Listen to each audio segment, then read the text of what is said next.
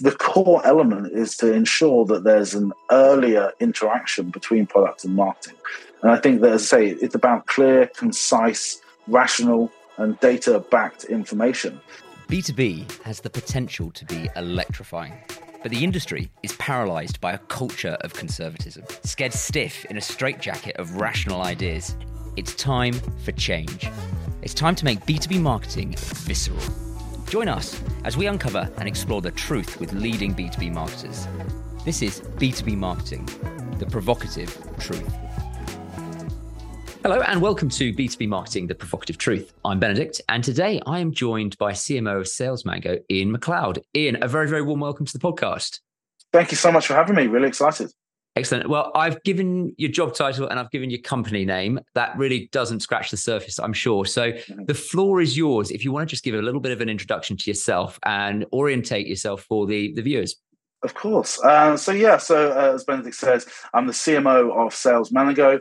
Uh, Sales Manago is a customer engagement platform uh, based out of Poland uh, and has been growing rapidly uh, in kind of Eastern and Central Europe and Southern Europe. and we're embarking on on bringing our kind of world class um, customer engagement platform, which is essentially a, a customer data platform with on, omni-channel execution, um, and we're bringing it to, to kind of Western Europe at the, mo- at the moment. Uh, and as I say, it's been uh, I've been with the business for uh, just under a year, so joined middle of last year. My kind of wider background is uh, predominantly kind of B two B SaaS. Uh, uh, predominantly within startups and kind of scale ups, uh, everything from kind of Series A all the way through to, to Series C and beyond, both private equity and, uh, and VC backed. Uh, before that, I worked at a few other kind of bigger businesses. Uh, Paddy Power uh, is one the most marketers uh, know of, but before that, Daily Mail Group as well, and like I say, some some successful exits and some some not so successful startups as well. So I've kind of seen all sides. I've always kind of prided myself on having a nice blended uh, background uh, in terms of industries and verticals. So I've worked across, uh, say, gambling, e-commerce, uh, hotel technology, financial services. Um, so I've kind of seen seen it all. Hopefully. Well, I mean, I, have never I've never met a B two B marketer that actually has come from Paddy Power, which is the you know has that wonderful extreme, depending mm-hmm. on you know people's perspective, that wonderful extreme of sort of B two C marketing. So that must be a really really interesting experience to have brought through, forward. Now, before we get into the conversation, I actually just want to ask you. We're going you know wildly wildly off sort of track here, but sales mango. Um, what what's sort of the mango? So sales mango is uh, it's a Polish uh, Polish word for management. So uh, the ah. platform originally started as a, uh, even though it's a kind of mar- it's focused on marketers. Uh, it's a it's a marketing platform for e-commerce businesses, essentially uh, connecting all of your customer data, zero party data, all of the kind of website engagement from your customers, and then providing, as I say, an omni-channel execution solution across email, uh, website push, uh, and all of the ways to engage with customers. Wow. So yeah, it was uh, it's a as I say an interesting name, um, but we're, we're, we're keen to kind of bring it to Western Europe and, and see the impact. Fantastic. I, I, was I was assuming there was some de- deep metaphor that I just didn't understand around the fruit, um, but actually no, it's uh, it is the it's the translation. So that's it's, good. Well, it anyway, is, it is. thanks for clearing clearing that up. I, certainly that was a, a question mark that I had. Um, when I first saw it. So today, um, we're going to be talking about one of the key relationships that need to exist within um, businesses to be successful, and that's that relationship between the product teams, so the people who are actually designing, developing um, the product or service which the business is built on, and then those people who are actually responsible for telling that story, bringing people in, making sure that product gets in right in front of the right people, and that is marketing. And the provocative truth that I want to use to kick us off is that, from my perspective, too often, whilst there is, you know, some nice platitudes that people talk the talk, there's a fundamental misalignment often between the where the product teams are operating, where the marketing teams are operating. And whilst there is that misalignment, it's going to be to the detriment of the business. Is that something that you've seen within um, B2B?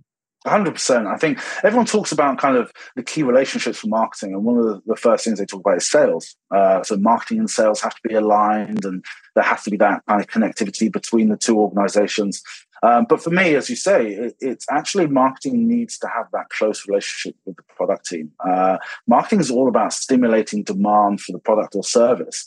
And if you're unable to articulate exactly the product truths, the value proposition in the correct way, you're never really able to do marketing effectively. Uh, and, and, therefore, for me, especially within uh, uh, kind of technology businesses, to have that co- close relationship, and I think that that's why functions like product marketing has become so so prevalent in, in today's kind of B two B marketing, is to c- create that connection between amazing product uh, product managers and the product development teams, but also having that seamless connection into how do we then tell that story? How do we then uh, communicate those product uh, kind of value points correctly to our end cons- consumers?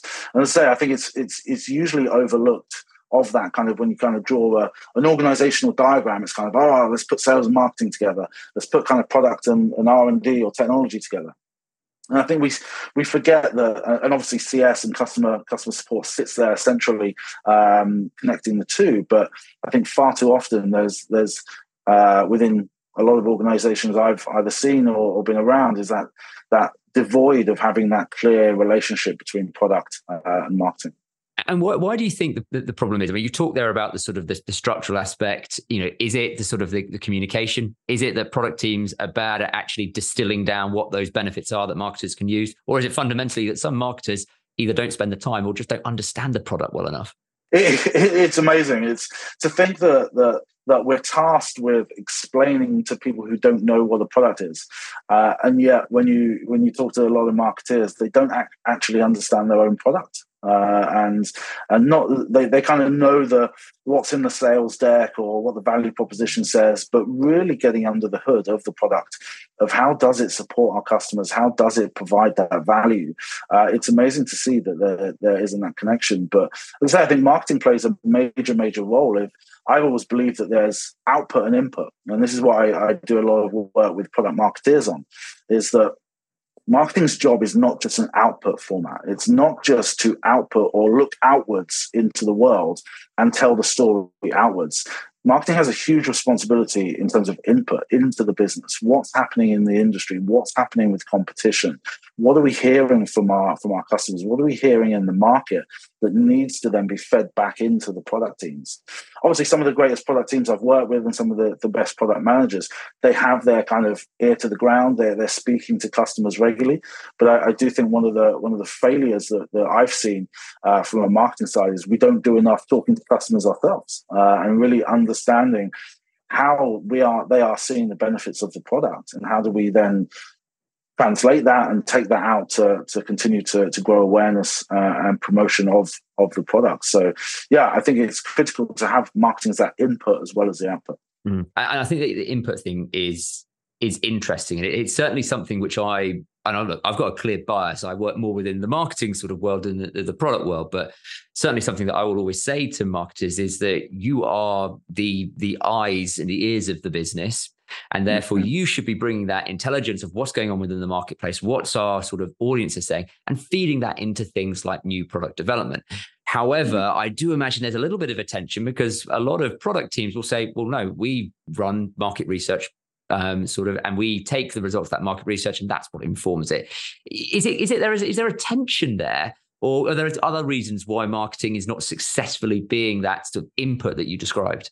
I think I think there's there should be a healthy tension. I think mm. I think uh, product teams historically have built features and functions within products with the best intent uh, that they believe that this is the right thing to evolve a product in a certain direction. Uh, and as I say, the best ones um, create those ideas and the, those features based on market research, based on understanding uh, and identifying market opportunities um, that are happening uh, uh, for the product. But I do think that there has to be that support from a commercial side um, because I, it goes back to, and I'm sure this quote is is overly used, um, but uh, back to kind of the days of Ford when saying if you asked people what they wanted, they would have said a faster horse. So there has to be some kind of uh, innovation that's predominantly coming from from from the product teams, but as I say, marketers have to be the eyes and ears in terms of commercially what can we do to insight demand for for the product? And what is it that's going to kind of cut through the noise? Because uh, as i say we don't want to just build features for kind of just from a brand awareness point of view or just to kind of stimulate some form of market uh, intent it has to be useful and it has to kind of deliver on the value.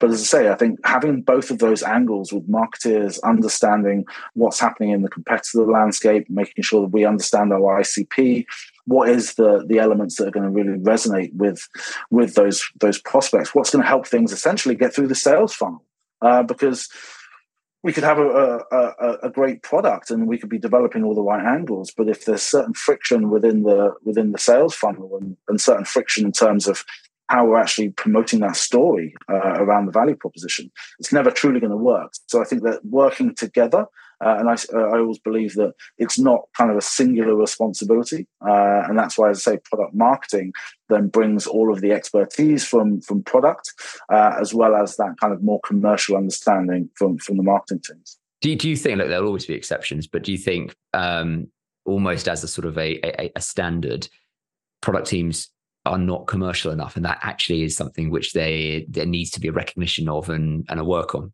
Again, um, it's provocative truth. So uh, I think, yeah, in general, the best product teams I've ever worked with, uh, and I can name many, um, do have a commercial understanding of we need to build a product that sells. Mm-hmm. Um, however, I have also worked with product teams that they build a product they want to build. Mm-hmm uh, and they feel like I know certain elements of innovation or certain elements of I know cool features. Like cool features are cool, but they they can kind of be constrained within their thinking in terms of these are the things I want to build because this is the vision I have for the product.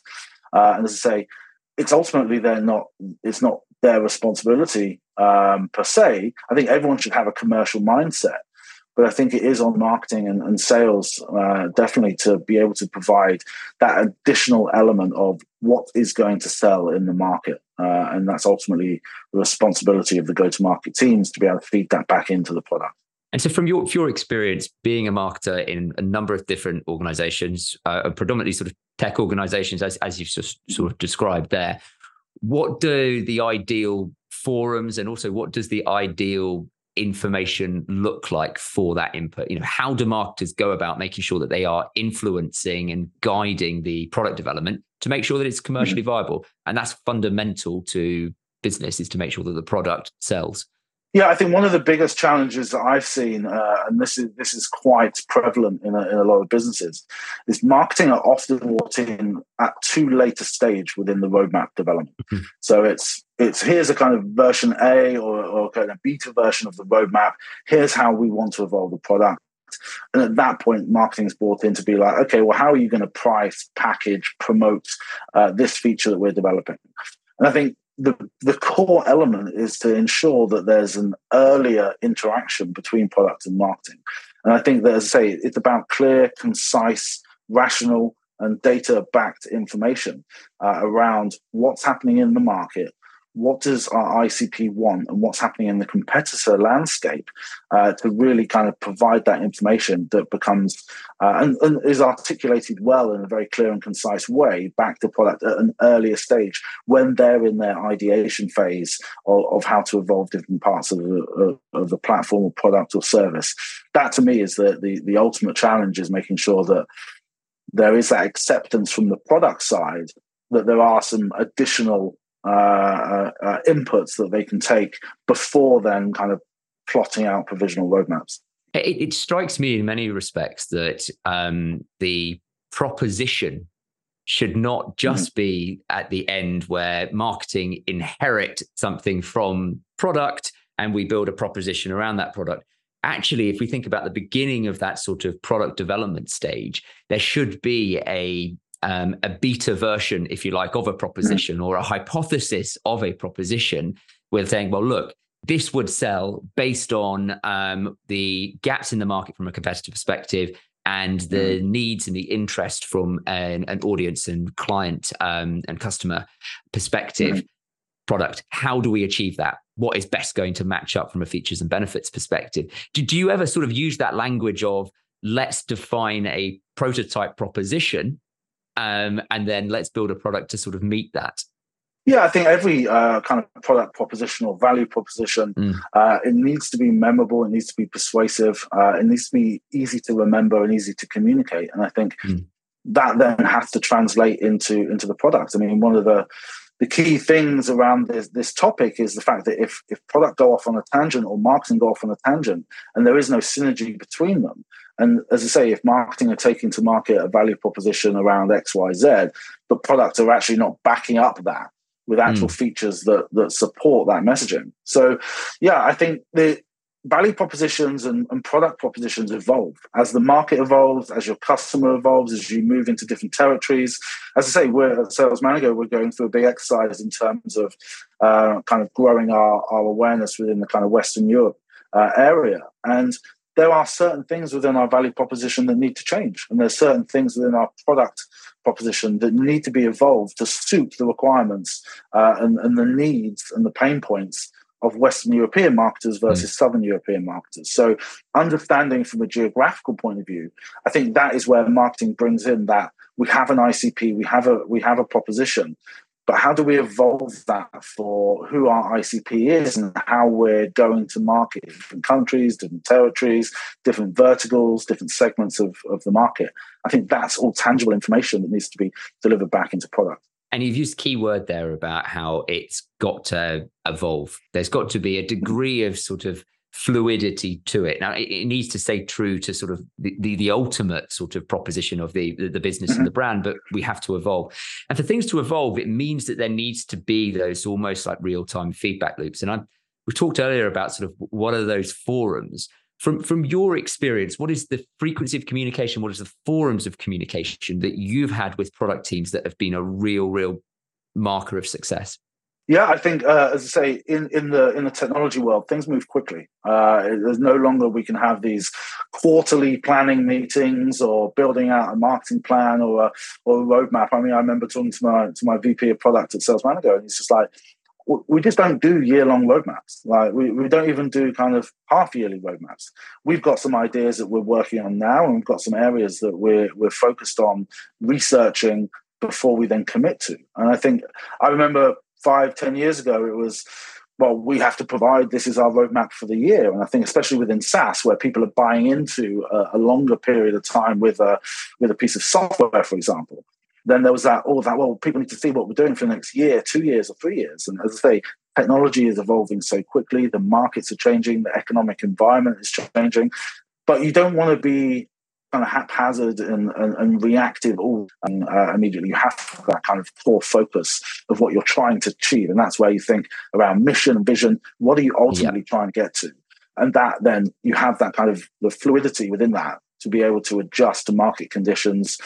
I would say from a, from what's worked really well for me, we have obviously uh, our opportunity win rate, so opportunities that we win and opportunities that we lose within our sales funnel, uh, and it's something that we involve product into on a weekly basis. So we mm-hmm. go through opportunities that we've lost that week. Uh, and we go through the the reasons why we've lost those opportunities, uh, and is it the platform doesn't have feature X or feature Y, uh, and making sure that we communicate and actually product are involved to ask those questions. It's it's not about well, the go-to-market teams can assess we lost this amount of opportunities based on not having feature X. Well, let's actually speak to why is feature X not in the platform? Mm. Because they say you can't, especially you, you can't you can't please everybody. You're, you're never going to have this all-encompassing product. There's always going to be an element where something isn't right for, for an end consumer. So you need to balance the reactive nature of, of that kind of really quick cadence of information. You can't you can't every week go, oh, we need to go and build this because one person said that that they wanted to have this. It's just like once you understand your ICP, once you've got a clear focus on on who your your target audience is and who are your best performing customers which customers are going to see the most value from your platform you then need to just aggregate that and if there's trends in the information and if there's something that that's being highlighted or competitive losses we're always losing to competitor x because of y well then let's go and address that. Um, but again, I think one of the one of the misconceptions is, well, competitor X doesn't have this feature, so let's go and build it. Uh, sometimes you have to take a step back and think, well, why don't they have that? Why, like, is it a gap that we can go and exploit? And is there an opportunity in the market to really own uh, and, and, drive forward some some impact in that area, or is it a fact that that's actually um, more of a vanity area that that we want to avoid? So, yeah, I think for me, weekly involvement with with the product teams uh, in terms of those opportunity conversions. Why do we win? Why do we lose? Uh, why do we lose to certain competition? And really trying to ensure that that information goes directly to, to the heart of the product. I think that let's say, I mean, look, clearly, as you said, you can't be changing all the time. You've got to you've got to aggregate that and see where the meaningful trends are. But I think that mm-hmm. even almost just like on a human level, getting the product team to be receptive to making that, to build that awareness week in week out in terms of what what is going on, just makes such a substantial difference in terms of mm-hmm. how you can collaborate with them. Um, mm-hmm. So I, I, think that definitely definitely sounds like a, a really positive thing. And what, what I wanted to sort of just ask my penultimate question, um, actually. So I think we've just talked there about how we can sort of be including product in those sort of meetings, making sure that product understand what's going on within the marketplace better. Um, mm-hmm. But there is a sort of a reverse of that, which touches on something you mentioned earlier about well, how do we get um, marketers to better understand product? And sometimes mm-hmm. products are pretty complicated. Um, and to really understand the use case, you've got to be sort of involved in it. But what advice would you give to marketers about how they can better understand, better conceptualize the use of, of their products? What, what do they need to do? I think the key word you use there is the use of the product. Mm. Because I think every onboarding I've had into SaaS businesses, it's stick with the VP of product and he's going to show you, or somebody within the product team, he's going to show you how the product works. And therefore, you get this kind of like core demo, and then potentially you'll go into a couple of sales calls early on, and you'll see how how we're then taking the product and the, how we're pitching it. The actual use of the product comes from talking to customers. I mean, some of the most insightful information I've ever gathered, which was real kind of light bulb moments, was like, oh wow, we think everyone's using our product this way actually nobody is. Everyone's using it this way. And like I say, having a real understanding of not just what your product is or how to talk about your product, but actually how do people use it. And I think that mm. that is the, the kind of core element. You have to speak to customers. You have to shadow customers. You have to just ask them, can I just spend a day with you and see how you actually use this product? Oh, yeah, I do this, this, and this. It's like, wow, we always thought people just went into the menu and then did this and then this. You've shown me that you go directly here or uh, you use this in a different way than we actually expected. And I think, as I say, understanding the use of the product. Uh, I, I, can't think of any, any, examples off the top of my head, but I've genuinely thought, oh, we, we sell to CMOs or we sell to people and they they use our product for this. And then you're like, well, it's like it's like realizing that all these people, I know it's a silly example, but selling shoes, but everyone's wearing it on them on their hands. It's like you sell shoes, you're told that it's for people's feet, but if you suddenly found out that actually everyone's just wearing them on their hands, you're like, wow, our product has a different use case. Uh, and how do we exploit that? So for me, I, I, would say my number one advice is you have to speak to customers. You have to understand customers' actual use of the software because no matter how much you tell them this is the best way to do this or this or this, I assure you that probably 90% of your customers are using your, your platform or your product or your service in a way that you don't realize and also until you get to a point of understanding the use then you're never going to be able to talk about the value that they will actually derive from using it you're always going to be stuck on features of the product which as we know is highly ineffective in terms mm-hmm. of actually communicating why somebody should purchase your product your service yeah. or, or whatever whatever mm-hmm. it might be um, so yeah, all roads lead back to the to the, the customer. That, that that was great. Mm-hmm. So before before I let you leave, um, I really want to ask you what we call our house question. Now, obviously, we've been talking a lot around uh, product, and we've been talking a lot about how we can sort of take those insights, make sure that builds the product better. But also, there is an emotional aspect of getting a proposition in front of customers, making people buy it. Uh, and that's what my final question is sort of a little bit interested in. Um, I'm interested to know when was the last time that you saw any marketing? Now, it can be B2B marketing, but equally, it can also be B2C marketing that made you feel it in your guts, that really moved you on a deep emotional level. Um, it's probably not a most recent example, but I would say the the, the number one for me uh, B2B marketing approach. They always, I mean, I, I've read the book Eating the Big Fish about kind of creating a category and disrupting market leaders. It's something that I'm very passionate about. The, the ultimate for me was always Slack. I mean, Slack had a very, very simple uh, message to the market, which was kill email. They haven't killed email. Email, I'm looking at my inbox now, is still is still as scary as it was once but it was a motive. It was it was for, for, those days when I wake up in the morning and I've got 400 emails in my inbox and I'm just like, but they, and, and, and they played into that emotion. They understood the the pain points that that people have, and they crafted the most simplistic uh, but most uh, emotive kind of marketing campaign and I, have read lots about kind of slack's early early kind of growth and obviously predominantly driven by word of mouth and that goes back to the point of having a great product. If you have a great product and you get people to use it that, that that will fly mm. on its own. But for me they just added that extra layer of marketing of of actually eating the big fish going disruptive and not just targeting a, a competitor or anything like that they were actually targeting a, a, kind of way of working or, or, or, a, or a standard accepted practice of, of, the way people work was as you are a slave to your, your emails. So I think for me that was the most emotive. It was the one that, as I say, I think was was critical to see to see their growth uh, happen so so quickly. Was just identifying the ultimate pain point and coming up with the ultimate solution, and which was kill email use this product. Instant messaging is the way forward. So for me, that's probably the most emotive, and I would say probably the one that's happened recently. I'm not sure you could call it a marketing campaign, but my my kind of skeptical nature usually does. Is obviously Patagonia, where where they came out and essentially the founder uh, kind of put the whole of his shares in in a kind of trust uh, for all of the profits to go back into into kind of charity or sustainable organizations, and that was part of their value proposition. Their value proposition as a business was all about being e- ecological, sustainable, uh, and instead of just kind of saying words, they actually put their kind of money where their mouth is, so to speak, and, and actually made such a, uh, a huge uh, kind of unheard of before. The, as I say, the founder literally giving up the whole of his company and giving it back to the world, giving it back to, to the earth. I think was was the terminology used again, that that resonated with me, and it was really emotive to me because that goes to if you have a value proposition, if you have a clear messaging, if you have a story, you've got to stand by your story. Either your product or your actions need to stand by the value proposition you have. You can't just say we're sustainable, we're ecological. They actually went and did the ultimate, and that's giving away all of their revenue.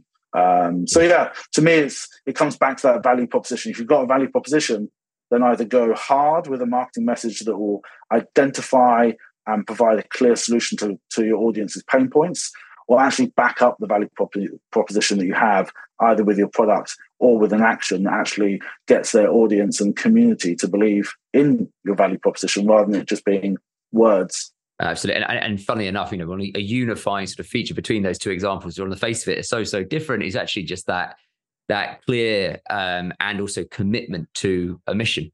You know, with mm-hmm. Patagonia, it is about giving back back to the earth, and let's make sure that we're true to that mission.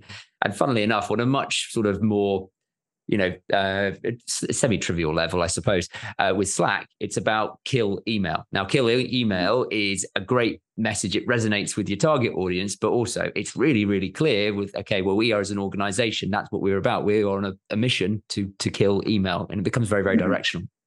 Um, so a huge amount that we've, um, I think, probably could take out of the conversation we've had today. A huge amount to learn mm. about how we can bridge that gap between product and marketing? You know how do we improve the, the, structures? How do we improve the communication? How do we create those forums? How do we make sure that um, marketing invests the time to actually learn on product? But i think that the really big takeout and you know this is you know potentially of a takeout that could apply in a lot of different situations is talk to your customer.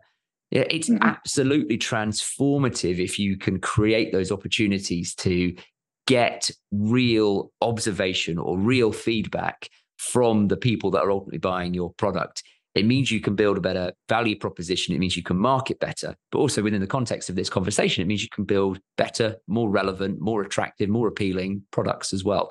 So I think the mm-hmm. the lesson, as is often the case, is spend some bloody time with your customers. It's really, really, really worth it in terms of what you'll be able to pick up. So, um, Ian, it's been an absolute pleasure. Thank you very, very much for joining me on the um, Provocative Truth. Thanks for having me. B2B Marketing The Provocative Truth is brought to you by Alan Agency. To find out more, head to alan agency.com. You can stream B2B Marketing The Provocative Truth on Apple Podcasts, Spotify, or anywhere else great podcasts are found. And don't forget to click subscribe to ensure you don't miss out on any future episodes. On behalf of the team here at Alan, thanks for listening.